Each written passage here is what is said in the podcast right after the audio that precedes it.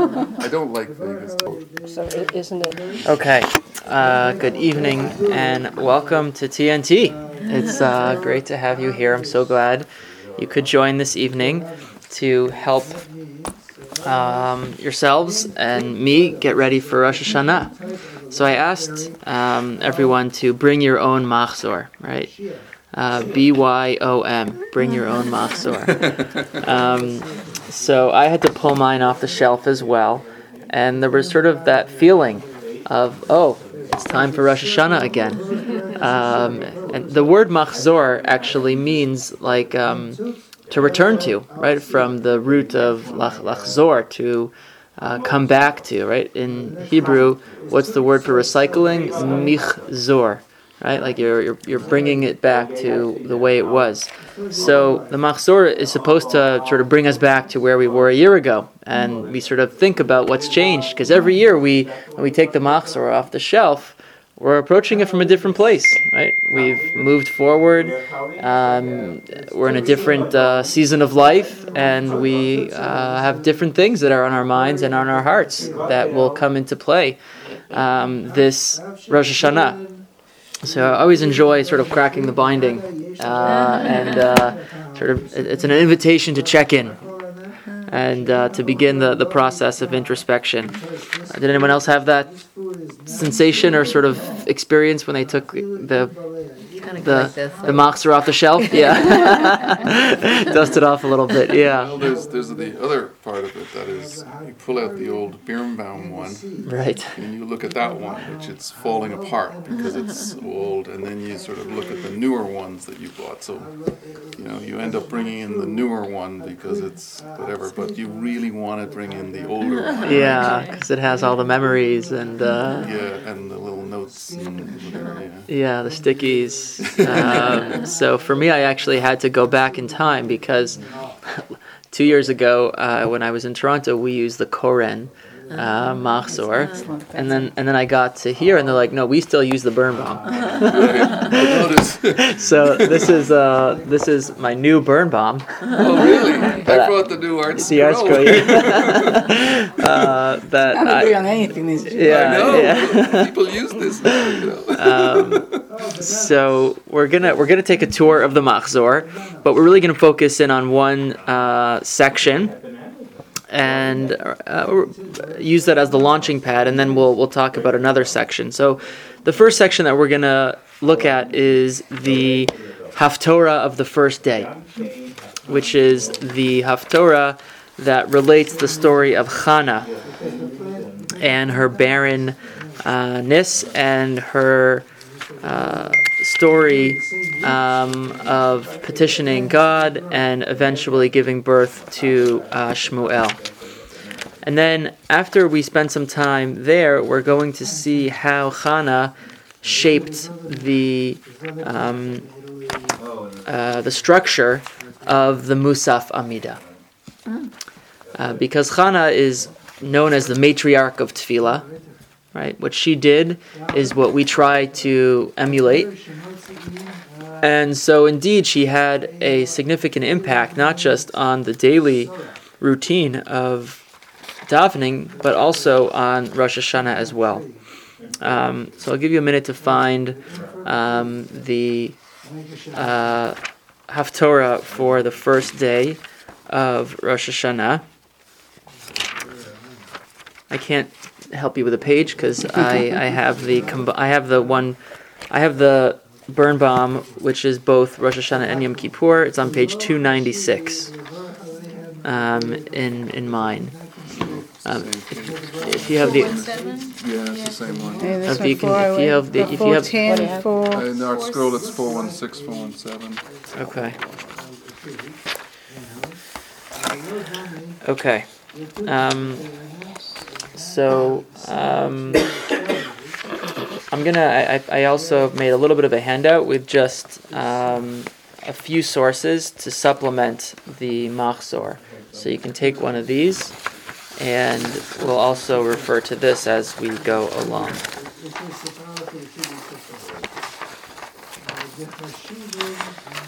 So we'll actually start with, with the first source on this source sheet. It just has a little bit of an introduction to Chana and how influential she was on Tefillah in general. So the first source here is from Brachot, Lamed Aleph, Amad Aleph, and I'll read in the Hebrew and, and translate. Amar Rav Hamnuna, Kama Hilchata Gevorta Ika Lemashma Mahani Karai Dechana. How many halachot can we learn from the tefillot of Chana, from the psukim that um, relate how she petitioned God for a child? So, Yehu Chana hi medaberat aliba. So we see that Chana was medaberat aliba, that um, she spoke um, on or in her heart. And from that description of how she conducted herself, Mikan, we learn lehitpalel tzarich sheyekaven libo, that when you pray, you have to focus your heart. What's the chidush? What's the novelty there? What might we have thought if not for Chana? What would be tefillah without kavanah, without focusing the heart? What what what could tefillah be if not that? Very rote. I'm sorry? Very like rote, just like... Um, just, yes, just saying the words. Like your brain, but not right? your heart. We could just be saying the words without actually um, understanding them or thinking specifically about what we want out of this uh, experience. Hi, Miriam, welcome. Here, you can take a source sheet. Um, so it's possible um, that tefillah could just be uh, almost mindless behavior, right? Just sort of like uh, things we say, but not things that we have to necessarily mean. Um, but Chana came to teach us that no, it requires medaberat elibah. So we, we have to have kavanah. We have to focus our hearts and have intentionality in order to fulfill our requirement of prayer. So that's what One of, that's the first thing that we learn from Chana. The second thing we learn is Rak Sifateha Naot Mikan Lemitpalel Shichtoch Besfatav. So the Psukim say um, in the Haftorah that we're going to read on the first day that how did Chana daven? She davened by moving her lips. And from there we learn that you need to actually move your lips when you daven. So what what was the Havamina, as we would say? What what what would we have thought um, without Chana? Just read it. It makes you think, concentrate more, you actually verbalize it. Yeah. Right. We might have thought that you could just sit in some kind of meditative trance and just think things and feel things and even have focused thinking, right? But that's not sufficient for tefillah. Right? Tefillah is actually something which needs to be said. We need to use our, our our lips to actually utter and verbalize things. Right? It becomes a bodily act, not just an act of the mind or the heart. And we take this for granted almost, that this is what we do. Right? But it's a chidush. It's a novelty that Chana introduced to the world of tefillah. That it's not sufficient to just think and feel, but we actually have to speak it. Doesn't it strike you strangely, and maybe it's just my, the way my brain is processing this, that the most intense prayer, the Amidah, is the one that we don't say out loud? So that's true, but we're actually supposed to mouth the words. That's true. Just, right? Yeah. So the next, uh, the next uh, item here is going to uh, confirm that. Or affirm that, um, even though we're not making it audible, we're still supposed to be using our lips to sort of in a soft whisper, mm-hmm. right? That's not audible to our neighbor, but we're actually supposed to be saying the words in a way that our our, our lips are, are, are going up and down. So the next uh, thing is um, the kola lo yishma, right? The psukim say that her voice was not heard. Mikansha asur lahagbia kolo bitfilato, that in the silent Shemona Esrei, well, in the Shemona Esrei, right? It's supposed to be silent. You're not supposed to be able to hear your neighbor. For the other parts of tefillah, it's a good thing to be able to hear a little bit of, to have a kol tefillah, to have some kind of audible uh, component of tefillah. We're supposed to say it like we mean it. Right, we're supposed to be talking to God like he, you know, like we would talk to a friend. But with the tefillah, it's a little bit more. When I say tefillah, usually tefillah is a uh, is, is, is a term that refers specifically to the Shemona Esrei, right? So the Shemona Esrei is supposed to be done just through moving the lips, but not by making an audible sound. Okay, um, and um, when Chana um, actually prayed like this in the Mishkan, what did Eli the Kohen Gadol think she was doing? He thought what? She was drunk. That she was drunk. It looked quite odd to have someone there, looked like she was speaking, but not making any sound, right? And so what did he accuse her of? That she was high, that she was having some kind of, uh, you know, uh, experience that was created through some, you know, help, right? So the last line here is, Vayachshaveha Eli leShikorah, that he thought she was a drunk. Mikan sheshikur asur lehid palel. Right, that's sort of a funny one, right? That she he thought she was a drunk, and from there we learn that anyone who is intoxicated or anyone who has uh, any kind of alternated consciousness through an external means can't daven, right? Because that's not the actual expression of self. It's sort of a um, Uh, a fabrication of self. It's not the true self that's um, uh, coming out. It's some kind of um, other uh, form of of, of, of expression. Uh, so we see from Chana that there are, how many halachot are here? There's one, two, three, four. Okay, and these are pretty significant halachot.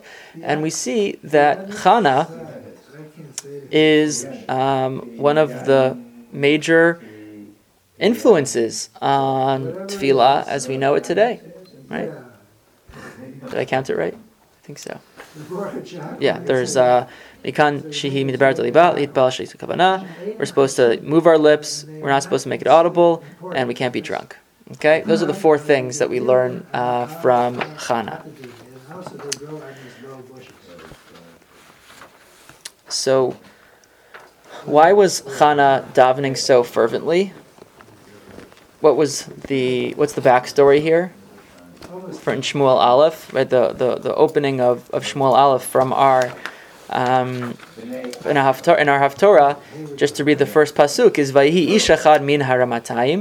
Uh, there was a man from this place um, called Ramatayim, Tzofim Mehar Ephraim, um, from the hill country of the territory of Ephraim. I'm I'm back in the um, I'm sorry I skipped. Just uh, I'm back in the uh, machzor now. Um, I might want to grab a Tanakh um, because we're gonna. Here you go. Because uh, we're gonna be looking at a little bit at the Haftorah in um, Shmuel Aleph from the first day of Rosh Hashanah. Okay, so we see this. Um, man who's Neushmo Elkanah. So we have this man Elkanah, and he had two wives. His two wives in the second pasuk, V'shem Achat Chana, V'shem Hashanit Pnina. V'yihilu Pnina Yeladim Ulechana Ein Yeladim. So what do we know about these two co-wives?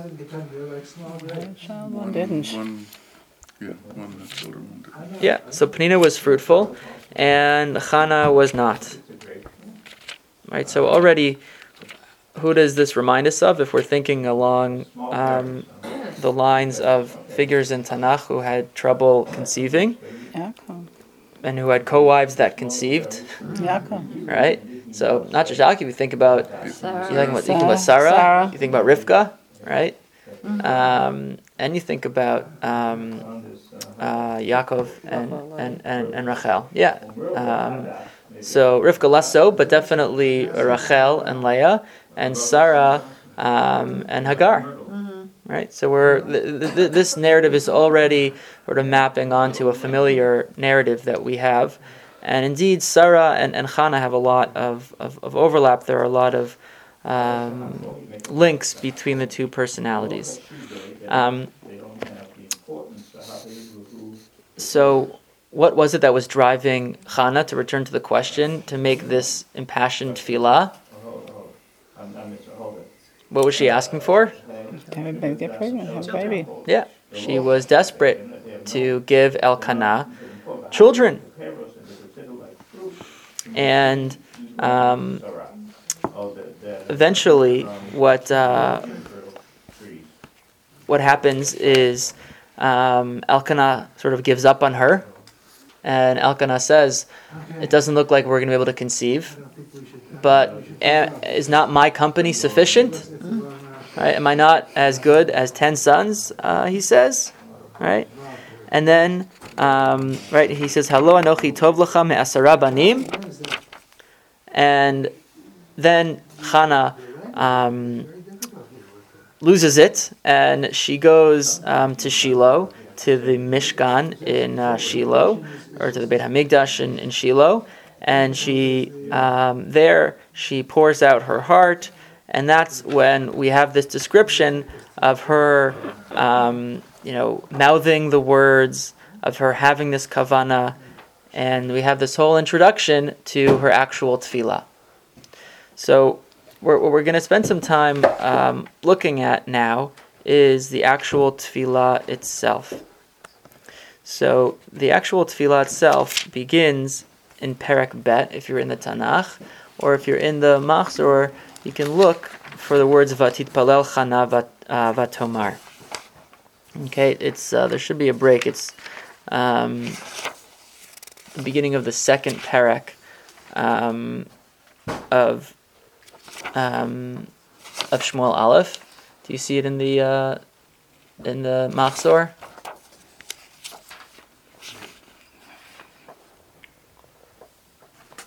Um, in English, does it start with Lord of Hosts? Um, My heart is exalted. Yeah, that's okay. where that's where it starts. Four two two. Okay, it's on four two two. Okay, yeah. So the. The machzor isn't as uh, helpful in terms of uh, giving us the, the psukim, but we'll we'll try. You'll try to find it. Can did you find it, Amy and David? Do you have it? Yeah. Okay. Four two two. You said. Yep. Yep. Okay. You know, I just had a comment, a question. Sure. Um, right after um, the beginning of the um, Perek, where we find out that Chana is praying, they add in this detail about Eli's there, and he has two sons, which is kind of like a jab, you know, like, what's that doing there? I mean, like, why do we need to know about his two sons all of a sudden in the middle of that story? But yeah, um, mm-hmm. so we see, we find out that the, those two sons misbehave and um, sort of uh, uh, conduct themselves in, in, in, in ways that are unbecoming. And ultimately, Eli has to reprimand them, and they lose out in following his uh, lead of being a Kohen. Uh, he has to sort of disown them for their behavior. Um, but I assume you're suggesting... Um, it's like someone without children. Yeah. And then here we have these two children kind of right. interjected in that. Yeah. And, and, and, and, and what is it that, that Eli, you know... judges Chana for? He, he judges her harshly as being a, a drunkard, as we said. Mm-hmm. Right? And here's someone who has kids, right? Judging someone who doesn't have kids and saying, you're a mess. Mm. Right? Get get a hold of yourself. Right? Yeah. So, so it's a pretty harsh um, judgment. Um, and um, I'll give you a, a sneak peek, if you don't tell anyone, that uh, my the topic for my drasha for my first day of Rosh Hashanah is going to be on Eli's um, misjudgment here, mm.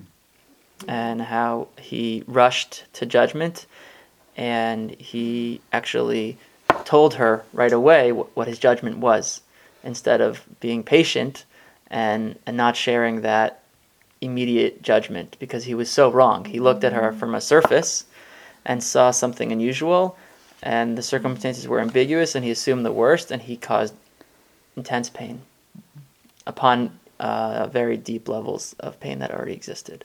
So um, that's what that can be part of. People, people do that very unintentionally. It's a huge issue, yeah. actually. So if ten percent of people have trouble with um, conceiving, and about four percent can't, that means that within a circle of people, about one in ten are having trouble. Yep. And it's very common after somebody gets married or something goes on, people walk up to people and they'll say, so, so, no. And for all you know is these people are really struggling with that. Yeah. So actually there's a there's a lot in this in terms of learning for us in terms of how to how to deal socially even mm-hmm. with this circumstance. But it's presumably it's something that uh, you've dealt with, or this. It's a very delicate topic, um, but I think we're getting a little bit better as a community in being more sensitive um, to uh, issues of infertility. Um, and because there there are more people who are talking more openly about it, so we're more aware of it. It used to be something that, that was so shameful that people really, you know, uh, wouldn't talk about it and right. would and it would hold a lot of the, the shame in. But now there are many more support groups, and it's much more out there. I mean, there there are many organizations, you know, uh, that um, raise awareness for it. Um, and I, I try at least once a year to devote uh, a drasha to the, the topic. Um, and I know my wife uh, also has devoted a lot of time to t- talking about halachic infertility and how the medical, um, you know, um, developments allow for all types of inno- innovations uh, with uh, conception. Um, but... Um, Yeah, uh, but I've, I've, it's a very, very important topic that we, we would we would do, we should continue to become more sensitive about. Um, and even someone, a member of our of our shul, uh, who's been very, you know, public about it, Carrie Bornstein has a whole blog. Um, she is um, a host mom for uh, a couple that um, couldn't have kids, and so she is. Due any day now um, with a child that she's going to be giving to the parents who mm-hmm. provided, you know, the egg and the sperm. Um, and in the hospital, she's going to be handing the child over to this couple from England. This uh, it's an amazing thing. Mm-hmm. And she has a blog that she's shared, and a lot of people from our community have been supportive. Uh, so... That's just uh, an incredible example of, of kindness that, that can be uh, brought into a very dark uh, situation for a lot of young couples. Um, can I sort of look at the other side for a moment? Please. Um, you know how she was assumed to be drunk by the, the priest, and he was saying, you know, all these critical things, assuming the wrong thing. And then she said, oh, do not take your servant for a worthless woman. It is on account of my great anxiety, distress that I've been speaking so far. And then he clearly feels terrible. And he says, oh, go in peace. May the God of Israel grant you what you've asked of him. And she said, may your servant find favor in your eyes. Then that was it, the end of the scene. But his saying to her that may the God of Israel grant you what you've asked of him might not have happened.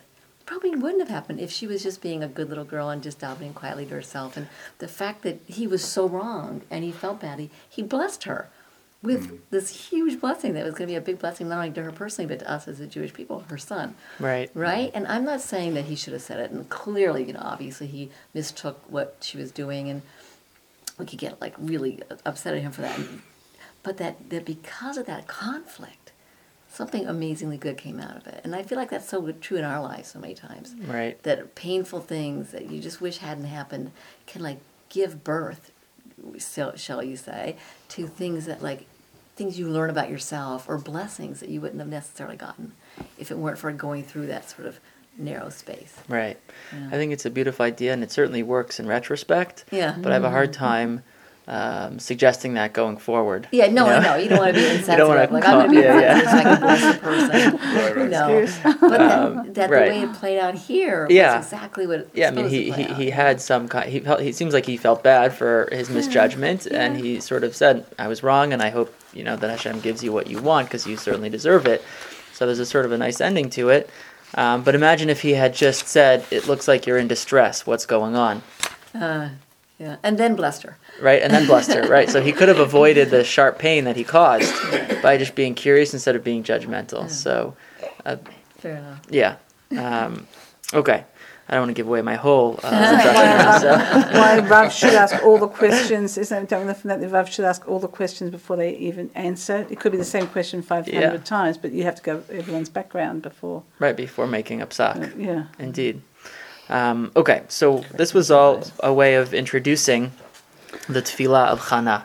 And the Tefillah of Chana, which we'll we'll take a look at, the Hebrew is, is dense, so we might just read it through um, in English, so we get um, a sense of it. Maybe I'll, we'll do, maybe I'll read back and forth from the Hebrew to the English. Um, It's um, it's ten psukim, um, and this tefillah is is um, actually, if you if you look in um, a machzor from the Eidot HaMizrach, um, like uh, the Rosh Hashanah machzor actually begins with this tefillah. It's used to frame the entire day, um, because this tefillah is uh, considered a tefillah that is thought of to have been said on Rosh Hashanah. Right? There is an allusion um, in the tefillah to Hayom, which is uh, understood to be uh, uh, Rosh Hashanah, and so we'll uh, we'll, we'll we'll get there eventually. Um, but this is a tefillah that um, is used as a, a frame for all of the tefillot of the day. In our machzor, I think what we start with is um, Adon Olam, I believe, is actually the mm-hmm. the first, uh, not the first in this, but uh, usually the first thing that's said together as a community in Ashkenazic shuls, the first and last is Adon Olam. Right. Usually we just say at the at the end um, on a regular Shabbat, uh, but the idea of Adon Olam uh, of all about is, is really about Malchut, is really about uh, Hashem as King, um, and there are many references to God's uh, reign in Adon Olam, which is why it's appropriate for it to sort of serve as the bookends of the Machzor. Um, but this Tefillah of Chana that we're about to read also Um, can serve and, and does serve as an introduction and frame for the entire Machzor itself. Okay, so I'll I'll read, I'm going to read from the J P S translation because I think it's a little bit sharper than the one I have um, in here with uh, the Birnbaum, but um, you can follow along and we'll just read it sort of briefly and then come back to it a little bit more slowly. Okay, so Vatitpalel Chana Vatomar. So Chana prayed and she said, "Alatz libi b'Hashem, my heart exalts in God. Rama karni b'Hashem, I have triumphed. I have uh, through Hashem. Rachav pi al oivai, I um, gloat over my enemies, meaning I speak um, and and can um, sort of brag almost a little bit." Over my enemies, ki samachti b'shuatecha, because I rejoice in your deliverance. So, what state of mind is Chana in when she's offering this tefillah? Is it one of gratefulness, a one of celebration, of joy? Right, mm-hmm. Right. That's what. It, that's where it seems to be. So, when is she saying this tefillah? After the baby is born. Exactly. Right? We skipped a lot um, between where we left off in the narrative and this tefillah, but indeed she is saying this tefillah after she's already given birth to her son Shmuel. And he may be three at this point, because she's dropped him off already. Um. She brought the boy to the house. Birnbaum here. She brought the boy to the house of the Lord at Shiloh when he was but a child. Um, yeah, so it, it could be that. It, I'm not sure if this tefillah was, was said after um, he was born or after he handed her over to, mm-hmm. um, after she handed him over to ser- the service in the Mishkan, um, or in the Mikdash. I'm, I'm not sure when it was said, but it was certainly said. Mm-hmm. Um, we can already see from the first pasuk that the tone is one of appreciation and not one of desperation and petition, right? So the tefillah that, that Chana said when she was in tremendous pain, we actually don't have. Mm-hmm. Mm-hmm. We only have the tefillah after the fact, mm-hmm. right? Which is interesting. Um, you know, we, we, we might speculate that um, tefillot which are said from a place of personal need are so subjective and so personal that it isn't something which can necessarily be copied or sort of um, shared, right? Um, but all we know is the description of how she was conducting herself, um, a description of her emotions, but we don't know what it, what's actually what she's mekaven liba for. right? We know, I mean, ultimately that she was praying for a child, but we don't know the specific content of that, whereas we do have a window into her words after the fact. So that's what we're what we're looking at. But I thought she makes a vow. I'm sorry? I thought she makes a vow. Isn't that part of her prayer so, before? So that that's part of her, um, you're correct, that Vatidur Neder Vatomer Hashem Tzavakot, this is in Pasuk Yud Aleph, that she says, if I conceive, then I will dedicate my son, right? Um, but it seems like that is um, separate from her tefillah. Right, her tefillah um, seems to be after that, right? The, the few the few psukim after that, where she says "V'chana himedaberet aliba, raksa v'tanaot v'kola." So it seems um, I mean, that sh- that what she's begging God for is actually um, to have the child, but she sort of raised the stakes a little bit by saying, "If I get this child, um, if I get this child, then this is how I will uh, use him. I will dedicate his life to your service." Um, so I'm not sure if that neder is the tefillah. Um, I mean, we we we we could, um, if we were going to go through the first chapter, we would we would try and see if maybe uh, that description is a description of her um, saying the neder. But I think that they're separate. Um, Amy, were you going to share something? I just was. Is this A, a a prayer that she did say aloud, as opposed to, um, you know, silent? It would seem so. It would seem that it was said in an audible way, as opposed to something that was just mouthed. Um, okay, so let's continue on a little bit. Um, so she says, "Ein kadosh kashem, ki ein biltecha ve'ein sur kelokenu." So she says there is no Um, no one, there is no holy one like Hashem. Truly, there is none beside you. There is no rock like you. Right? Um, this reminds us a little bit of uh, which tefillah that we sing, that the kids sing after uh, Enkel Okenu, right? So there are actually, we're going to see a lot of themes of tefillot that come from these ten psukim, and that's just one example. Moving on to the pasuk Gimel, al tarbu uh, tadabru uh, gavoha gavoha. Talk no more with lofty pride. Um, let no um, um, or yatsa atak mipichem. Let no arrogance uh, cross your lips. Kikel deot Hashem, because God is ultimately all-knowing, velo nitkanu alilot, and by him um, actions are measured. So he is the one um, who ultimately is able to know a person's true intentions and is able to be the ultimate judge of behavior. Um, so you should humble yourself and not speak arrogantly in front of him, because God is the bochein lebavot. He is the one who understands the depths of a person's heart.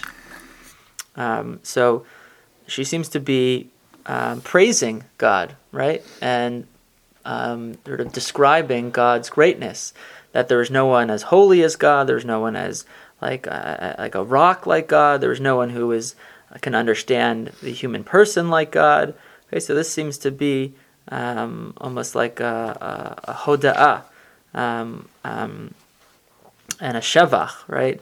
Uh, a, a gratitude and of of praise. Um, continuing along here, Keshet Gibarim Chatim, um, the the bow and arrows of the mighty are snapped or broken. V'nich Shalim Azru Chayil, and the faltering are girded with strength. Um, right, so even the people who are strongest will falter before God. Um, Sveim belechem niskaru. Men once um, um, satiated with bread, um, now rent themselves out. Uh, you know, hire themselves out to gain money so that they can uh, make a living for food. Re'evim chadelu, and people who were on the streets and homeless and in food you know, pantries are no longer hungry. Ad akara yilada um, shiva, while the um, uh, barren woman, you know, will suddenly have seven uh, children. V'rabat banim umlala, and the mother of many suddenly mourns. Right. So here she's getting a little bit autobiographical, right, by saying that, you know, uh, maybe a few months ago I was barren, and now I have a son. And whose power is that? Whose hands does that power lie in? In Hashem, right? Hashem can make the homeless person wealthy, the wealthy person homeless, the barren person fertile, and the fertile person still, you know, in agony, right? So all of these huge, significant life changes ultimately are in your hands, God. And she's just providing all sorts of examples, one of which overlaps with her personal narrative. Um, and then this is a phrase that we uh, are probably familiar with. Hashem mimit u'mechayeh marid sha'ol vaya'al. This is a phrase um, that we say um, at the grave during the tziduk hadin, when we invoke the justice uh, in the presence of, of, of God, um during the, or it's really right after the burial, right after the coffin is, is placed in the ground and earth covers it. This is the um, refrain of that, um, that Hashem emitu mechia, that life is in the hands of, uh, of, of God. And God causes um, life and God causes death. Um, Hashem morish uma'ashir, he causes wealth, and he causes um, poverty, mashpil af miromeim. He can cast one down and also lift one up. Mekim me'afar dal. He can uh, raise up the poor from afar, from the dust. Me'ashpot yarim evyon. Um, he can lift up the needy. Lohashiv im nedivim, to sit with the nedivim. Nedivim are like the princes. The kisei kavod yanchilem, and give them um, an honorable seat. Right? What tefillah does that remind us of? Hallel. Okay, so we sing this in Hallel.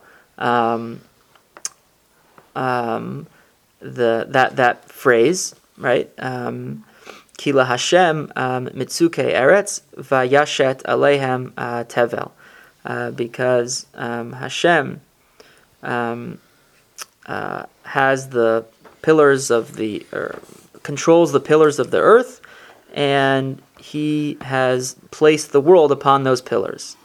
Uh, meaning, God calls the shots; He pulls the strings. Um, moving on to the second to last verse here, verse nine. Raglei chasidav yishmor. He guards um, the, you know, the, the the ways or the steps of his chasidim, the people who are faithful to him. Rishaim b'choshech hidamu, and he allows the wicked to perish in their uh, darkness. Ki lo b'koach yigbar ish, because ultimately it's not by physical strength that a person perseveres or prevails in life. And now the final pasuk, Hashem um, ichatu uh, mirivav. Um, the enemies of Hashem are uh, destroyed. Alav bashamayim yareim. He thunders against them from the heavens. Hashem yadin af se'aretz. Hashem judges the inhabitants of the world. Vayiten oz l'malko.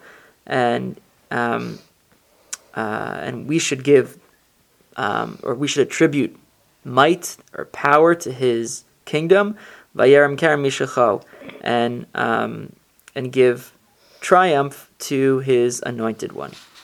Okay, um, so the anointed one might be a um, a reference to who? Or it could be her kid, her son. Mm-hmm. It's her son, right? Because she um, designated her son to be the appointed one to serve in the Mikdash. So, is this tefillah about God? Mm-hmm. Is it about her? Is it about her son? Mm-hmm.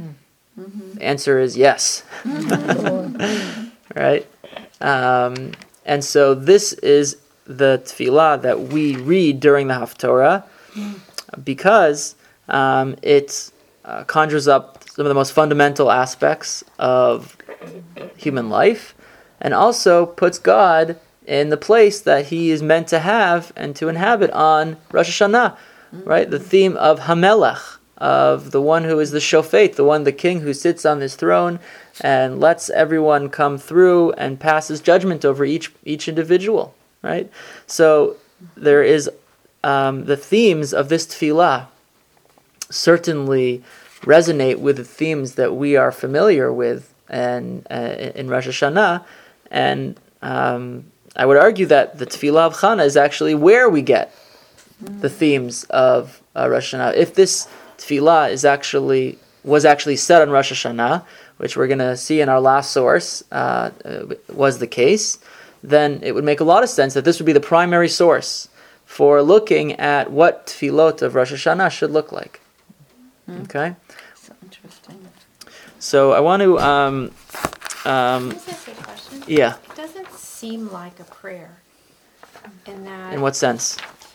It's it's laudatory. It's it's you know praising. It's like some some like if you were saying to somebody like this is this is why this is this is good. It's like a mm-hmm. almost like an explanation, right? As opposed to um, you know the, when in the beginning we were talking about you know her her silent prayer where we sort of you know.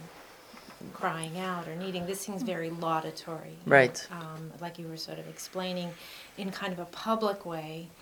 Um, it's not even a prayer to Hashem necessarily. It's like sort of a, almost like a song or a poem or a, an ode kind of type. Of yeah. Format. I think it's a great point that you're making, Amy, and I would respond by saying that there are different kinds of tefillot. And the three main forms that we're that, that we're familiar with is Shevach, Bakasha, and Hoda'ah. Shevach is praise of God. Um, bakasha is petitionary prayer, right? We're requesting for something specific, and Hoda'ah is like gratitude for good things, right? And so, if we were to try and situate this among those three main categories of tefillah, um, I would put it somewhere between the Shevach and the Hoda'ah, mm. right? Um, this is not petitionary at all. There's no request made here, uh, explicitly at least, right?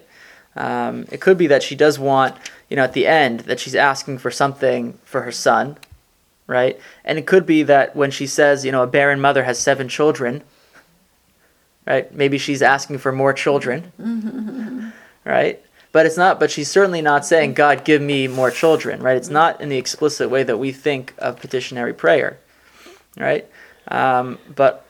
But that um, schema of tefillah, of Shevach, Bakasha, and Hoda is so fundamental um, to the different type of tefillah that we, you know, the Shemona Esrei is uh, divided into those three types, right? We have um, the Bakashot are in the middle, um, and uh, the Shevach um, in the beginning, and then the Hoda'ah at the end, right? And all of tefillah, Rabbi Jonathan Sachs, in his introduction to his his Siddur, it's not new anymore, um, actually looks at that schema of those three types of prayer and says that actually that maps onto the entire structure of of Shacharit, from Psukei to Zimra to the Shemona Esrei, and he looks at it as sort of fractals, and like, and, and it's really a beautiful piece. But the basic Uh, idea is that tefillah has three primary forms, and this is, I would say, two of those forms.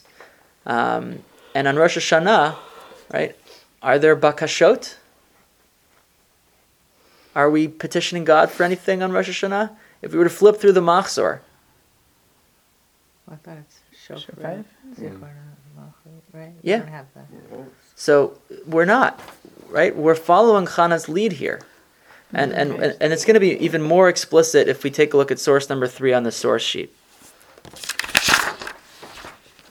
So if we take a look at the Gemara in Brachot on twenty-nine a, we'll see that actually it was this tefillah which set the structure for um, the, the tefillot on Rosh Hashanah. So let's read this. So Hani Shiva de Shabbata Keneged Mi. So the question is, on Shabbat, the Shemona Esrei that we have has how many blessings?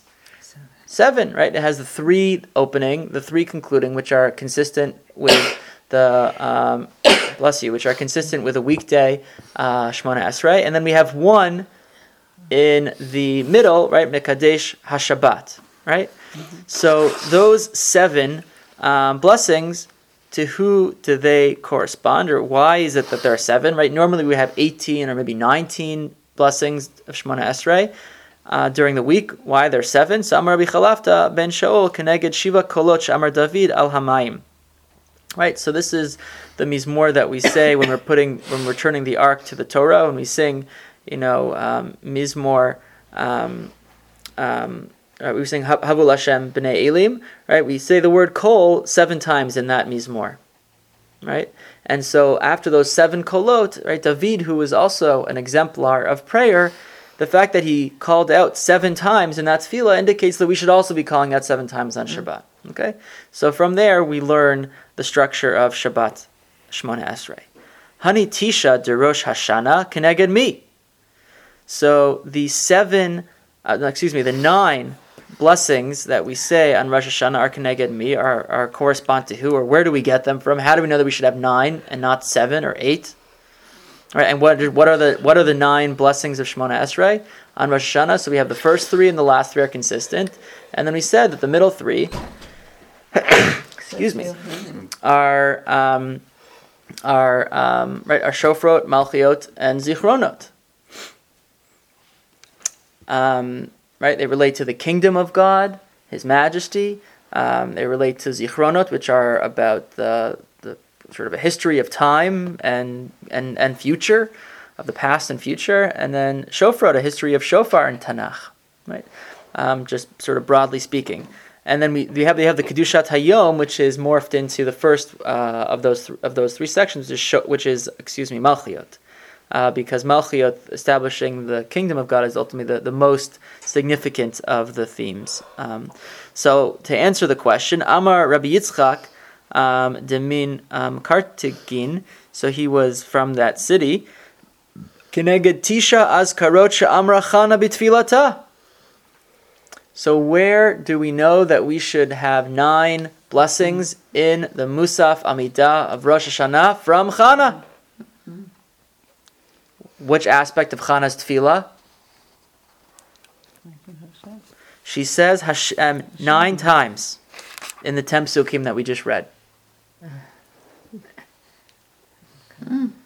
So who were Chazal looking to when they were setting up the tefillot for Rosh Hashanah? They were looking to Chana, right? Mm. She is the matriarch of the machzor. Mm. The question almost becomes: How come we don't? How come not all of the Shemona Esreis of Rosh Hashanah have the same nine blessings? Right? It's only the one of the Musaf Amidah. Right? That's a question for another time, but um, if we want to be consistent with Rosh Hashanah being set by the precedent of Chana, then that's a valid question. Did we did it? Is, did you check it out, Miriam? Yeah. It worked. It checks yeah. out. Okay. Just want to make sure they got their math right. um, okay. Um, so I, I, I would like to um, take it a step further um, before we conclude, which is to say that it's not just about the structure of Chana's tefillah. Of of uh, it's not just about the structure of the tefillah of Shemona Esrei on Rosh Hashanah that emerges out of Chana's tefillah of saying Hashem's name nine times. But I think there's also some overlap in the content of the themes of Rosh Hashanah, of the Malchiot, Zichronot, and Shofarot. So if we were to look at this, these ten psukim, where might we see some of those uh, themes uh, emerge? Did anything jump out to you in terms of uh, those three topics? Any links? You mean in this prayer, in her prayer? In her prayer, yeah. Yeah, 'cause it seemed like there were definitely three distinct blocks. The two short ones at the beginning and the end, and then the long one in the middle. Okay. So the short one where she's saying, thank you, you really did it for me, you know, you gloried me, I laugh at my foes. And then she goes right into the praise, which is like two th- two-thirds or three-quarters of the whole prayer. And then at the very end, those last, the last seven lines, she really says, like, but... you know, you decide everything, God, but there is something we can do, which kind of reminds me of the, the prayer and the, to, to you know, the, the tzedakah and all that stuff. And because we keep repeating that, because there is a right. little something that we can do to, to uh, increase our odds. Right. We can be good, you know, because you're going to get rid of the wicked, and you're going to, you're going to, and then she just does that in the last seven lines there. Yeah. Um, good point. Um, any other links that you can sort of detect here?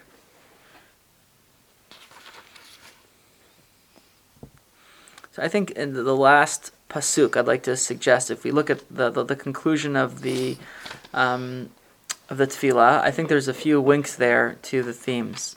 Hmm. If we see Hashem yadin afsei aretz, right? That Hashem judges all the inhabitants of the world. That is quintessential Malchiot, mm. right? That God sits on the throne and judges all the inhabitants of the world, right? Um, so I think that's um, really, in, in Chana's words, we see a clear uh, manifestation of Malchiot. Mm. Um, and I think Malchiot is probably the most explicit um, part of her tefillah, because She constant, or she several times she talks about God's power, His His uh, His omnipotence, right? Hashem mimitu michya, right? Morid she'ovayal, morishu ma'ashir. That God is is totally in control, and and Malchut is all about establishing the control of God over the world and recognizing that control, right? So I would say that that the core of her tefillah is about putting God on His throne, putting the crown on His head, if we could make it so anthropomorphic, right? Um, but I think um, beyond Shofra, beyond Malchiot being the uh, the the sort of the main link to uh, that, that emerges from this tefillah to form the the core of Rosh Hashanah davening, I think also um, at the end, Vayarem Keren Mishicho. What does um, Keren mean? It's a horn, right? How is the Mashiach, uh, how is the appointed one going to be um, anointed? Through the shofar, mm. right? That's part of the ritual of anointing the king. Um, um, the shofar is used for many different functions in Tanakh, for calling, uh, you know, uh, the army to war, um, but it, and it's also used in the in the, in the Beit HaMikdash. Um, but it's the primary instrument for the coronation of Hashem's messenger, the Mashiach. Mm. Right, so we see um, here uh, a direct link to Shofarot, right? To another section of the Musaf Amidah. Um, and I think Zichronot is a little bit harder to find a link um, to, um, but there are a few Um, places, not in this tefillah itself, but in the surrounding psukim, which um, talk about um, um, Hashem remembering Chana. Mm. Um, in uh, I, I know you don't have the psukim in front of you, so I'll just uh, share it. It's uh, in Pasuk nineteen. Uh, in Pasuk Yud Tet, in Perek Aleph, it says, uh, Va, Vayiz uh, Kereha Hashem. Hashem remembered Chana, mm-hmm. right? Mm-hmm. That's Zichronot. And then um, later on in, Pas- in, in Perek Bet, in Pasuk Chaf Aleph, it says, Ki pakad Hashem et Chana. What does pakad mean? He remembered, right? So I think that there there there is an allusion um, to Hashem remembering the past and our history also uh, mixed in here, and this helps really set the the tone uh, for Rosh Hashanah davening. Um, and um, this is, you know, uh, we could argue the primary source for this is where Chazal were looking when they were crafting um, the um, the themes of uh, of Rosh Hashanah davening. Um, so it's uh, already nine, so we'll conclude. Um, but I hope this provides a little bit more background to the machzor, and hopefully it provides a little bit more meaning to our tefillah this Rosh Hashanah.